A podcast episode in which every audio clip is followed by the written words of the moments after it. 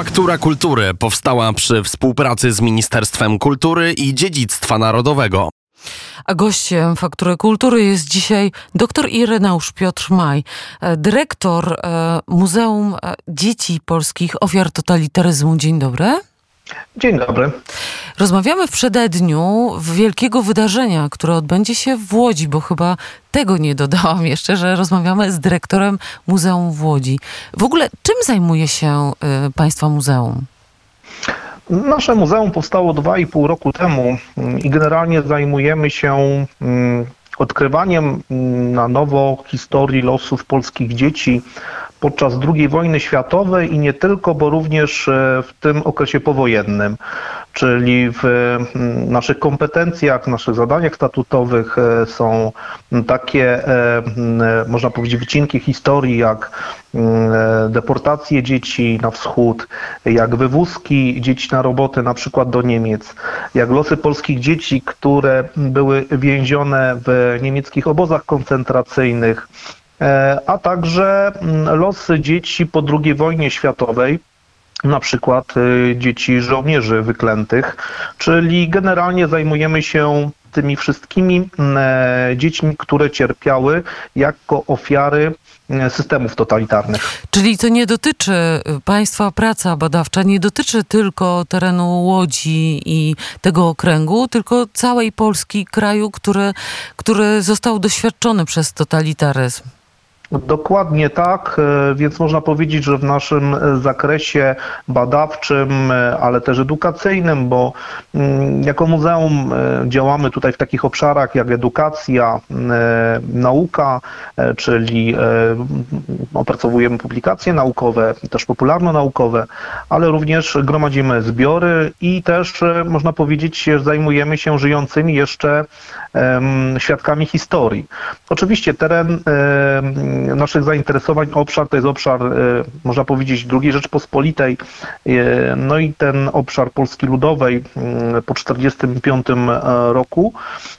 No i warto zaznaczyć, że jeszcze żyją świadkowie. To są te ostatnie momenty, kiedy Możemy rzeczywiście nawiązać tutaj do tych relacji świadków. E, staramy się pozyskiwać dokumenty, które jeszcze znajdują się mm, wśród e, rodzin, urodzin e, byłych więźniów obozu. No można powiedzieć, że muzeum powstało w ostatnim momencie, bo już za kilka lat pewnie byłoby za późno.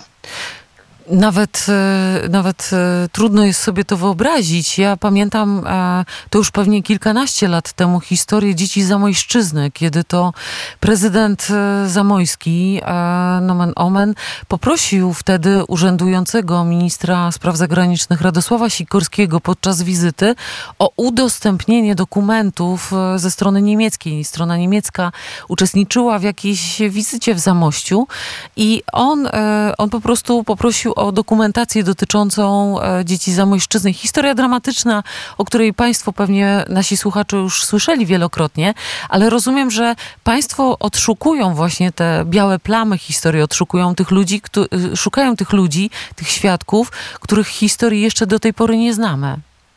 Tak, oczywiście. I tutaj chciałbym podkreślić, że naprawdę mamy co robić, dlatego że mm, e, również przygotowujemy wystawy. E, I nawiązując do tego tematu, o którym pani redaktor wspomniała, czyli tematu dzieci zamojskich, dzieci z Zamojszczyzny, e, no kilka miesięcy temu też udostępniliśmy mm, taką wystawę tematyczną, właśnie poświęconą losom dzieci Zamojszczyzny i ona została odsłonięta na krakowskim przedmieściu w galerii Okno na Kulturę kulturę przy Ministerstwie Kultury i Dziedzictwa Narodowego, więc y, no, też y, staramy się przede wszystkim propagować takie tematy, o których od czasu do czasu się mówi przy okazji konkretnych okrągłych rocznic, ale my jesteśmy taką instytucją, która badaniami i propagowaniem mm, tej historii zajmuje się na co dzień.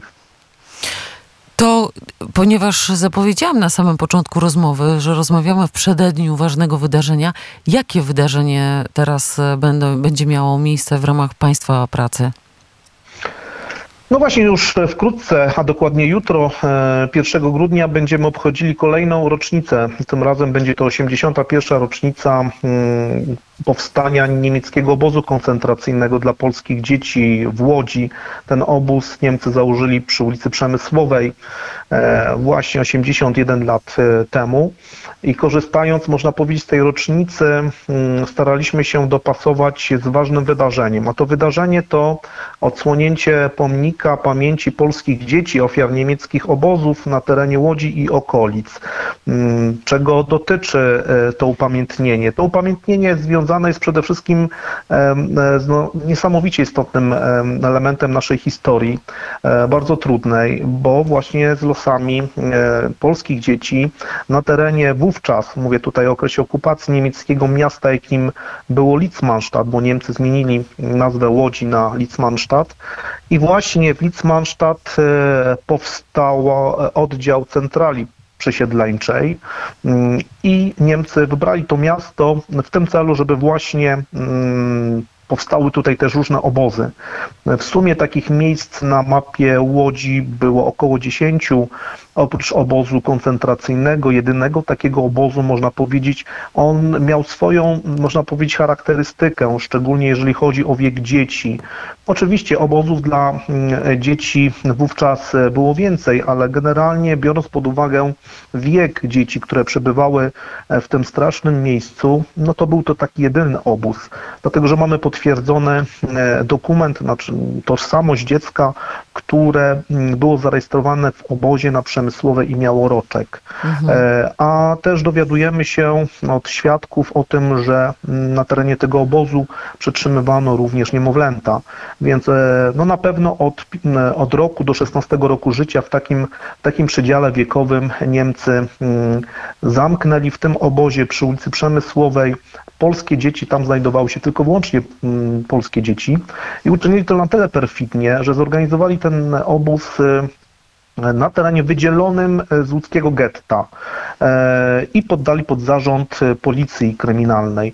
E, Więc generalnie bardzo ciężko było czegokolwiek się dowiedzieć na temat tego obozu. E, Praktycznie niemożliwa była obserwacja tego miejsca, stąd też tak niewielka wiedza na temat e, obozu również po wojnie. My się zajmujemy e, mm, przede wszystkim upamiętnianiem ofiar tego obozu. E, Historycy muzeum dokonali kwerent e, w różnych archiwach, a także w księdze pochówków, e, która e, znajdowała się na jednym z łódzkich e, cmentarzy. I udało nam się ustalić wykaz zawierający 500, dokładnie 501 nazwisk polskich Panie dzieci. doktorze, za chwileczkę mamy serwis, więc proszę zaprosić po prostu naszych słuchaczy na jutrzejsze odsłonięcie pomnika albo do Państwa do muzeum.